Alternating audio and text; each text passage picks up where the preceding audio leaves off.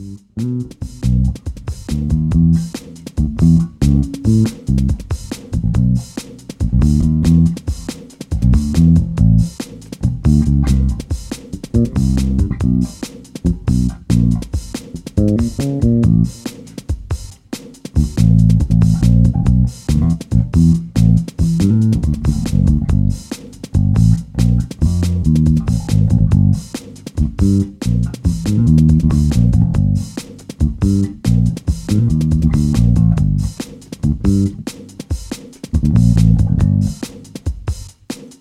Welcome back, bass players and musicians of the world at large. It is episode 16 of the Better Bass Podcast. My name is Wyatt Walker Ware, and today I wanted to talk about a few things that I learned from Pino Palladino and some principles of groove that I've kind of I, I've broken down by spending a lot of time transcribing and learning lines from Pino. I've probably spent more time learning Pino's bass lines and learning Pino's vocabulary sort of note for note, word for word than I have with any other bass player.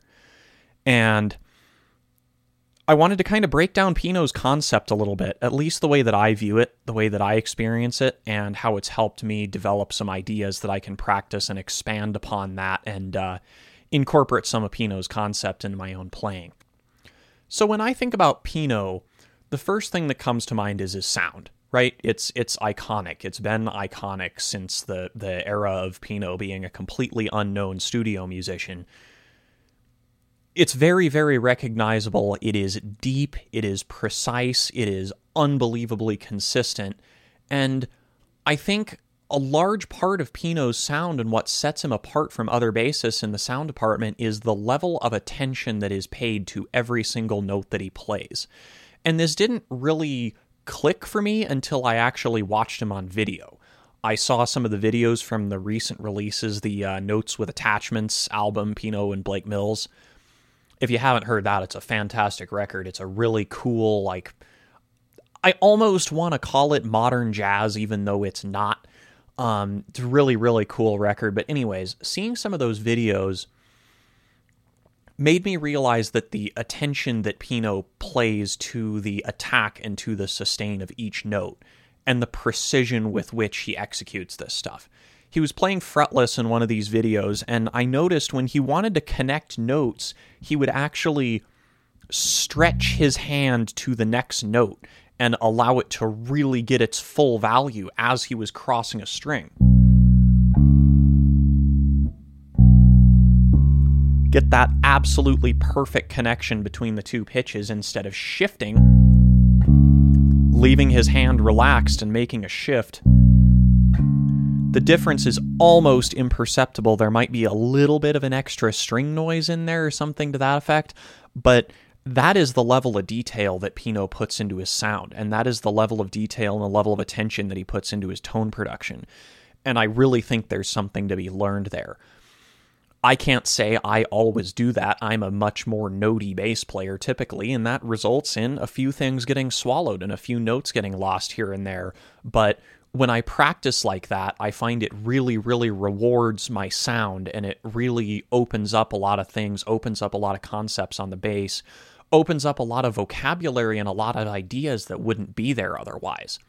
And of course, that little example of the shifting and the string crossing is just one aspect. It's in it's in Pino's right hand, it's in everything that he plays. But just that concept, that level of attention to the attack and to the sustain of the note and to the release of the note, mind you, getting no no extraneous noises on the release, making sure all of the notes are released consistently on the same part of the beat in a groove that's repeating itself all this put together is really what sets Pino's sound apart.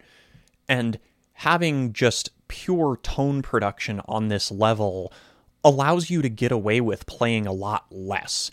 And that's why I think of Pino as kind of a, a minimalistic bass player, is because this tone allows him to just kill you with one note, right? Pino can just murder the audience, can just blow the roof off the whole venue with one single note, especially with the level of precision that he has.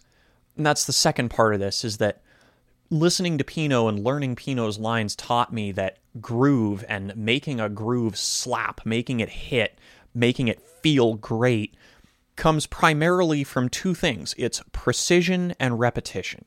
Precision in being so ridiculously synchronized with the drummer that your attacks are one, right? That's the, the effect that I was trying to replicate as I was playing the intro of this.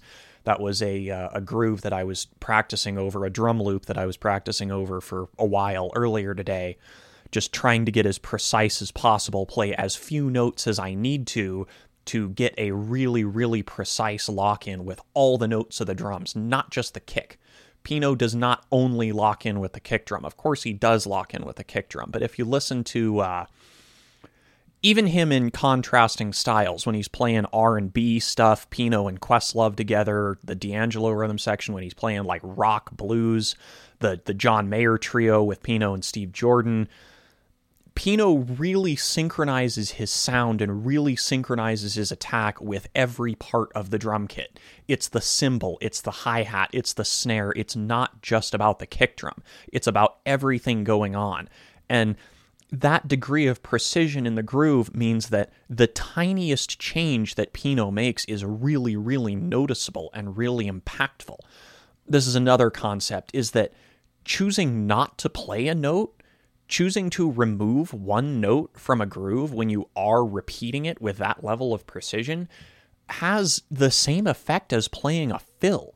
It can punctuate a phrase with just as much impact to just leave one or two notes out of the groove than it could to than it could to play some blistering fill at the end of the thing and oftentimes it's just more musically appropriate to do something like that when you play a big fill, when you play something with a bunch of notes in it, when you play.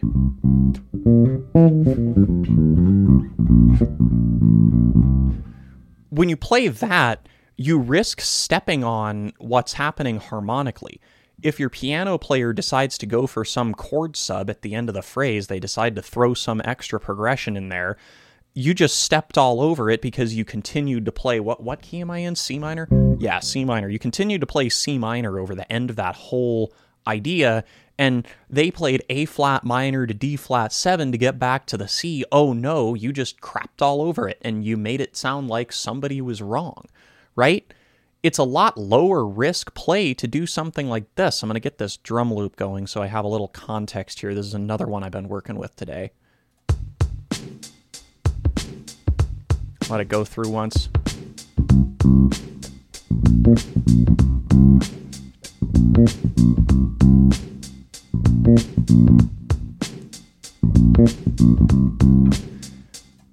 See how just playing the same thing three times and then altering it by leaving out two notes has a huge impact on the way that the phrase feels and the punctuation of the phrase?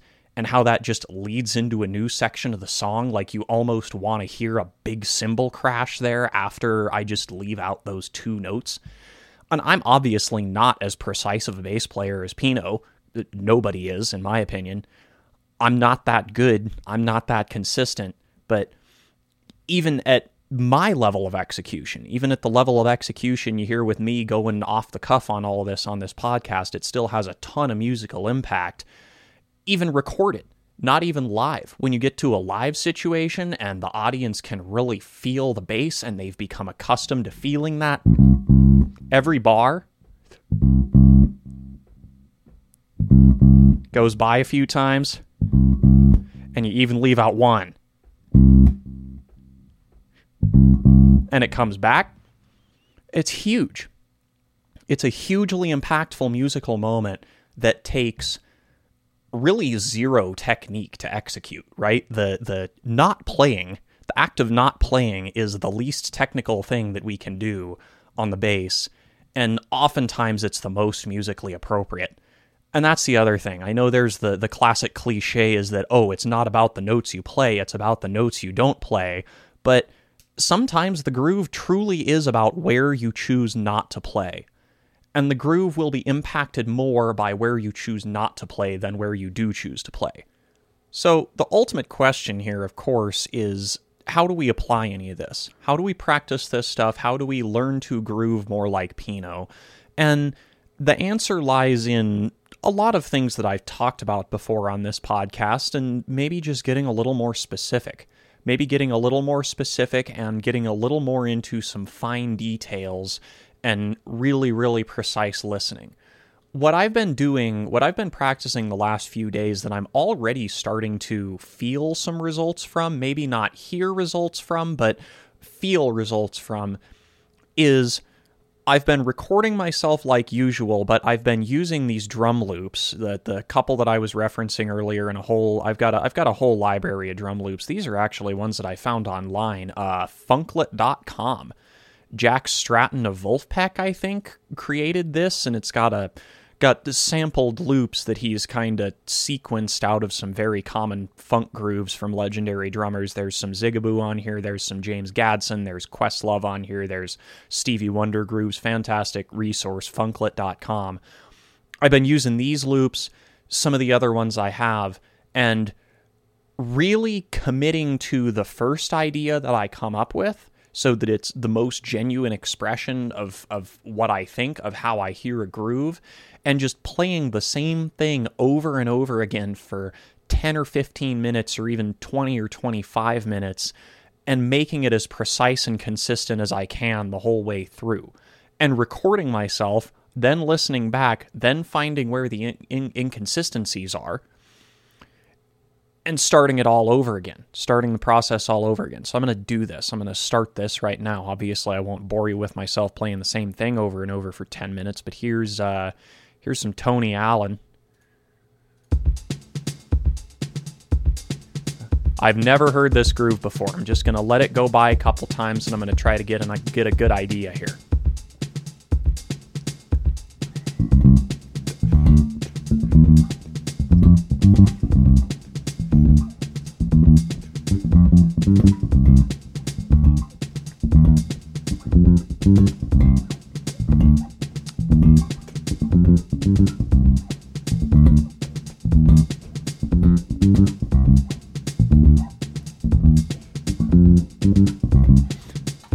I'm doing my best to be as consistent to the first idea as possible. I'm just looping myself. That's it. I'm going to play the first idea that comes to mind. I'm going to allow myself to meditate on it. I'm going to loop it. I'm going to play it over and over, and I'm going to get it, hopefully, over the course of myself playing it for 10 or 15 minutes, I'm going to get it as precise as I can hear. Then I'm going to go back and review it. I'm going to record myself and listen to the recording. I'm going to go back and review it and see where the inconsistencies are. Oh, maybe I'm dragging that second 16th note. Maybe I'm rushing that second 16th note. Maybe all of my ghost notes are a little bit behind. Maybe the second 16th note is a little bit louder in the fir- than the first in a way that's awkward. I'm going to get into that level of detail. Maybe the notes aren't quite connected enough. Maybe just one of the ghost notes on a certain part of the beat lands in a wrong spot anything like that, anything that I can find to just improve my precision by 5% or by 1%, because that's what it's about. That's the difference between a good bassist who can play and who can make a groove hit and Pino Palladino. That's where the gap is, is in these tiny details, these 1% and 0.1% details that make the difference between a great level of consistency and a world class level of consistency. And that's where I'm trying to be as a bass player. I want to create the tightest groove that I can every time I play. I'm not content to just make it feel okay. I want to make it feel great, and I want to make it feel great all the time. And that's why a, why I experiment with all kinds of different drum tracks. Um, I've been doing this with a metronome also. I was doing this with a metronome a lot more last week and the week before. I kind of got into it with these drum loops and found a lot of inspiration there. So that's the direction I've been going lately. But finding as many different tools as you can to do this and finding as many different tools as you can to, to sort of review your playing and get an objective perspective and slowly refine over time, you will see results with a lot of attention to detail, a lot of really careful attention to detail, you will see results from this kind of process. That's what I do to groove more like Pino. What I do to sound more like Pino is to play really, really slow, to practice extremely slow, as slow as I can stand it. the simplest things that I know.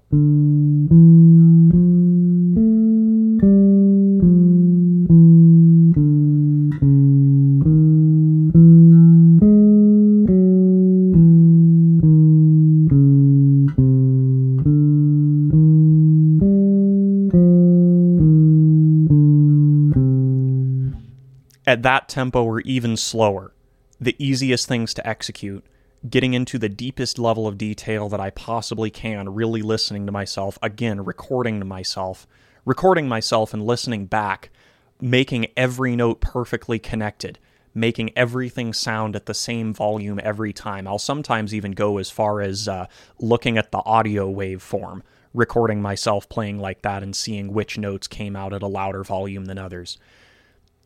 Going into that level of detail and really refining the consistency in the time, in the sound, and in the dynamic control, in the sort of three pillars of great feel on the bass and the three pillars of great bass playing, in my opinion. I'll never stop talking about it time, sound, dynamics, rhythm, tone, volume, whatever words you want to use for it.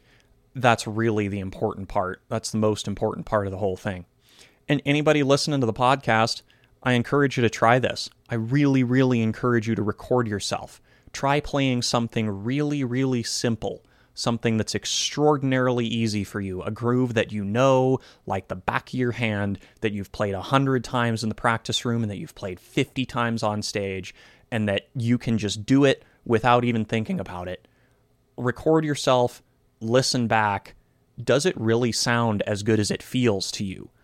Do you really have that high a level of precision? Where are the inconsistencies? Where are the mistakes? Where are things that you can pr- improve? Get into the details, find those details, find the 0.1% and work on that and work to improve it and see what kind of results you get over time by doing this. Work with a metronome, work with a drum loop, work jamming along with a recording, any way you like to practice this stuff the important part is to record yourself, listen, analyze, and get into the details. That's all I've got for you today. Till next time, let's all be better bass players together. If you're enjoying the show, highly suggest uh, head on over to betterbass.substack.com and get on the mailing list over there. You'll get every episode straight to your inbox. And the Substack is the real home of the podcast. It's the home of the discussion. If you'd like to leave a comment, if you'd like to leave me some feedback or suggestions for future episodes or anything you've got, any ideas, bass playing related, anything about Pino. Maybe I missed something. Maybe I missed a huge concept that's a big tenet of Pino's playing that you've heard that maybe I haven't perceived. I'd love to hear any of it. So head on over to betterbass.substack.com. Let's all be better bass players together once again, and I'll see you in the next episode.